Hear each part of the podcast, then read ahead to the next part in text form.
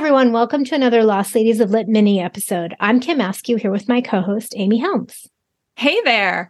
So, first up today, before we get into our topic, we just want to update you all on an amazing email we got at the start of the year. Kim saw it first, and all I saw was a text from you, Kim, saying, OMG, OMG, which always means either something amazing or awful has happened. So I was like, what? What? Yes, totally. it could be either. You never know. Um, I was hyperventilating basically, though, because we got an email from Firoza. I hope I'm pronouncing that correctly. Jhabvala. She's the daughter of Ruth Prawer Jhabvala.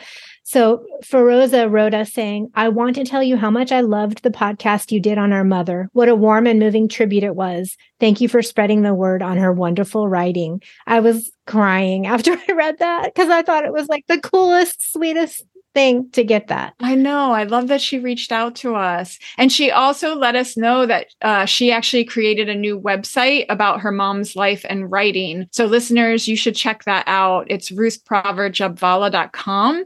You'll find a list there of all her novels, short story collections, and screenplays, but it also has some great photos too we loved getting to know all about Ruth for that episode, and we know you'll love her too. So if you haven't yet, go back and listen. Um, we did that episode last year, and especially if you're a fan of Merchant Ivory films, because she was their screenwriter. Yeah, this is reminding me it's almost time for my yearly Room with a View screening. I try to watch it and read the book at least once a year, the E.M. Forster novel. Though I must say it's going to be with a lot of sadness that I rewatch it this year because, at least right now, as far as we know, Julian Sands, who um, plays George Emerson, is missing, presumed dead from a hike here around Los Angeles. It was like really cold and everything where he was hiking. So it's terrible. I know. It's awful. I'm so sad. Yeah. I did not like seeing that news article. Yeah. He was in Boxing Helena too. I love him. Yeah, yeah. Yeah. All right. So, anyway, tribute to him. But moving on back to today's episode. Um, so sometimes we brainstorm what topics to cover for these episodes. And then at other times, the universe just tells us. And that's what happened for today's topic.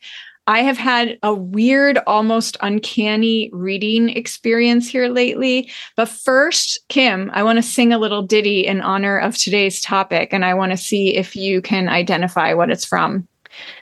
Let's get together. Yeah, yeah, yeah. The oh my, sooner the better. Yeah, Parent yeah, Trap. Yeah. Let's get Hayley together. Mills. Yeah, yeah, yeah, yeah. I mean, I love that movie. It's actually adapted from a German novel called Lottie and Lisa by Erich Kästner. Oh gosh, I watched that so many times as a kid. I loved that movie. It was so great. I wanted to have that sleepaway camp experience yes. so bad.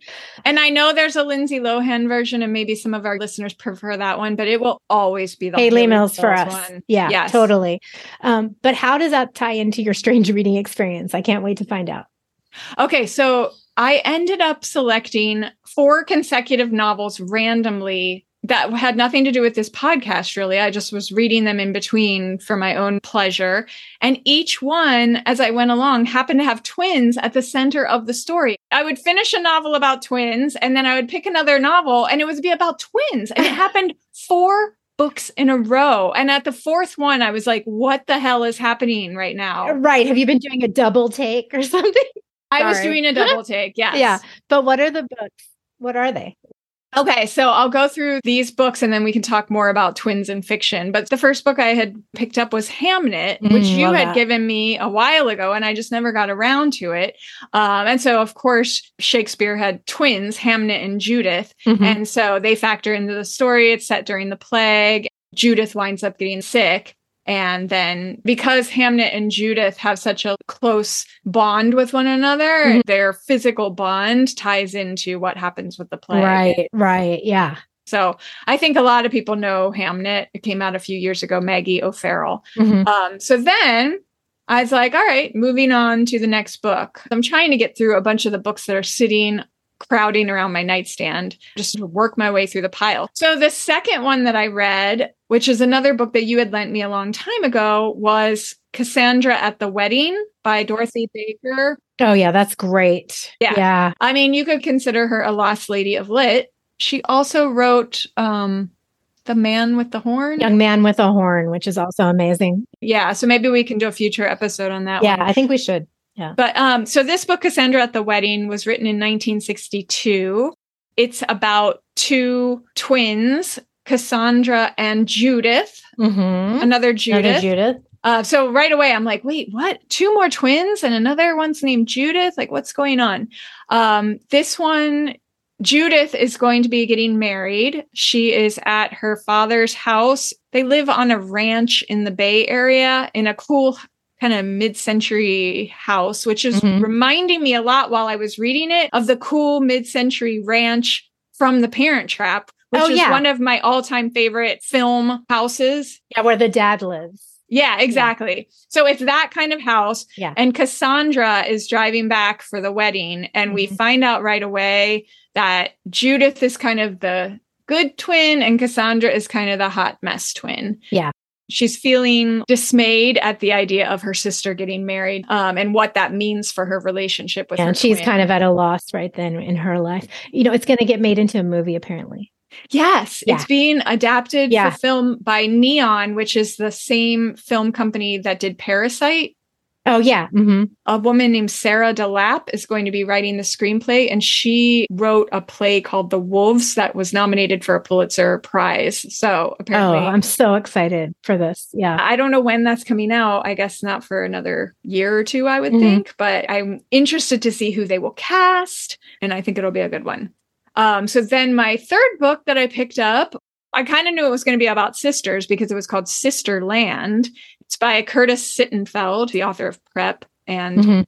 Eligible, that Jane Austen. Uh, it was like a remake of Pride and Prejudice, if you remember that. Yep. hmm This one, yet again, adult twins, Violet and Daisy. They both have psychic powers. One of them has sensed that an earthquake could be coming to the town that they live, and she becomes like a media sensation, trying to warn. Trying to warn. Yeah. Yeah. Um, so I have to admit, I was starting to feel twinned out. And so I got three fourths of the way through before I finally was like, I can't deal with twins anymore. I just Uh-huh. can't. I decided to not finish that one. But I think people would like it. I just couldn't do any more twins. Okay. So the next book I get is Nothing to See Here by Kevin Wilson, who I believe I'm not 100% positive that he's confirmed, but we've talked about him potentially being a guest on our show. Oh yeah. hmm Yeah. I think that's going to happen. But anyway, I pick up his book, Nothing to See Here. it happens to be about a young woman who is offered the job of a nanny for two young twins, a girl and a boy. The only catch is she finds out that these two children spontaneously catch on fire when they get upset. So that was a fourth book I read about twins. And even though I was twinned out at that point, I finished it and I really, really liked it. It's really funny and a cute book. Okay. Um, Firestarter. Firestarter meets Mary Poppins Okay. would be like the elevator pitch. I love that. Okay. That's yeah. great. Okay. Um, so that one's good. But yeah, I don't know why I had four twin books land in my lap all at Yeah. once. I don't know what the universe is trying to tell me there. Uh-huh. Um, but it got me thinking that there are a lot of books where twins factor in. And I think it's because there is so much you can do with it as a writer. right. like, Symbolizes so much, right? Yes. Yes. And you could show two different types of personalities and how they Yeah. There's so many plot devices that you can do using Mhm. twins. I mean, I who used to write about soap operas for a living Oh yeah. know that that is a trope that you can always do something with the twins, which is Yeah. why Shakespeare, like, okay, let's talk twins in literature. Shakespeare is one of the first things you think of, right? Totally. Yeah. Um, we have Sebastian and Viola in Twelfth Night. Twins. I feel like there's other twins in Shakespeare. Shakespeare, but anyway, I have oh, a- comedy of errors. yeah. So I think he definitely uses it for that plot device idea Yeah, of yeah. like switching identities and I'm mistaking you for this other person, Yeah. which also then makes me think of A Tale of Two Cities. oh yes. I think I always thought Sidney Carlton and Charles Darnay were somehow twins. Yeah. They weren't. They just happened to look alike. Okay, Yeah. I don't remember now. I love that. I mean, they look so much alike that they, They were able well to be be, twins. Yeah. interchangeable. Yeah. Um, so yeah, East of Eden, yeah. John Steinbeck. Yeah. There's the whole Cain and Abel parallel, you know, with the the brothers. That's a good Yeah. one. We have the twins from The Secret History, Mm-hmm. Donna Tartt. Yes. I think you read Her Fearful Symmetry. Oh, yeah. By Audrey Niffenegger. Remember that one? Oh, yeah, totally. in the famous cemetery in yes. London. Yeah. Um, and there are two twins that are the main characters of that book. Yeah. Um, I mean, the first twins you always think of are the ones from The Shining, which oh, is a book yes. and a movie. The Grady twins, yes. which um, come to think of it, Julie and her best friend, who looks a lot like her, dressed as the Grady twins from The Shining for Halloween. Yeah. We'll post photos from that on Instagram yeah. if we can. I love that Julia has a dark side. Oh, yeah. But the funniest part about it is like we're all hanging out on the street and she and her friend are Grady twinned out. And all of a sudden, Julia's jaw drops as she looks down the street and sees a family approaching, like a couple and a young child. Mm-hmm. And I didn't know why Julia was having this reaction at first until the couple gets closer and they are having the same reaction towards her. Turns out they are dressed as Jack Nicholson and Shelley Duvall and the little kid. The dad had a hatchet. Yeah the mom was wearing like the brown corduroy jumper. So yeah, it was like a fated meeting yes, between yes. all the shining characters on Halloween night, which was fun. Now, also when you were saying like the first twins that come to mind for you was the shining, but for me, I always think of Sweet Valley High. Oh, right. Yes. Did you read those? I read a little bit. I wasn't as into them. Yeah, I don't yeah. I think it goes back to the the parent trap thing where like just the idea of having a twin is especially when you're younger. Yeah. I mean, did you ever have dreams of having a twin? oh, I love the idea of having a, twin? a twin. I love that idea. Absolutely. I think it would be neat, but also hard. Yeah. I mean, we actually have a lot of twins in my family um, on my dad's side. So I've been around twins growing up. Okay. They were always very different because they weren't identical, they were fraternal. But it was interesting just seeing the difference in their personalities and everything. So I found in these books that I was reading, there was like Yeah. a common theme that kept coming up, and that was always like kind of the good twin versus the bad twin. You always have one, especially in literature, one's Yeah. always kind of like a hot mess. Even Tale of Two Cities, you know, like they're not even twins, but you have the alcoholic Yep. and then you have the do gooder. Yeah. That's why I think it would be hard to be a twin in some respects because I think there's a natural tendency to want to put twins in those roles. Yeah. And you want to be your own person and taken for who you are yourself instead of being compared or juxtaposed with your sibling. Yeah. But what I love is all the research about twins, where twins are separated at birth and they end up marrying someone with the same name and they have the same jobs and all that kind of stuff. It's, it's interesting. Yeah, it is. They're on the same wavelength. Yeah. They have secret languages when they're kids and everything. So, yeah. For this episode, I looked it up on Goodreads, twins in books, and 414 entries came up. Oh, yeah. So I feel like it's just Yeah. an enticing um, topic. Even a friend of mine, Janelle Brown, our daughters are friends. Mhm. Um, she writes a lot of books, but her most recent release is called I'll Be You. And it's about twins who grew up in Hollywood. Kind of like the Olsen twins, and they've now grown up and they're not in Hollywood anymore. But Mhm. one of them uh, joins a cult, Ooh. and then the other one has to try to save her from Ooh, the that cult. sounds So fun. That's a I'll Be You. yeah. Um, a couple other Lost Lady books about twins. Elizabeth von Arnim.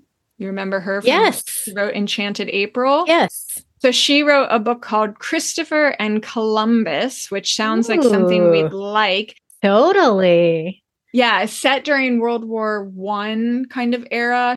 I thought it was going to be set in the 15th century. No, no, no, no. In, in the early part of the 20th century in England, and two young girls, fraternal twins, their mother dies. And so their relatives decide they would be better off getting sent to America to live with an aunt or something Okay. like that. So they get sent by themselves on a ship to sail for America. And while they're on the ship, they meet like a rich man who kind of takes them under his wing. And I guess it's kind of a comedy. I haven't read it, but I flagged it. Yeah, let's put that on our list to read. I'm definitely intrigued.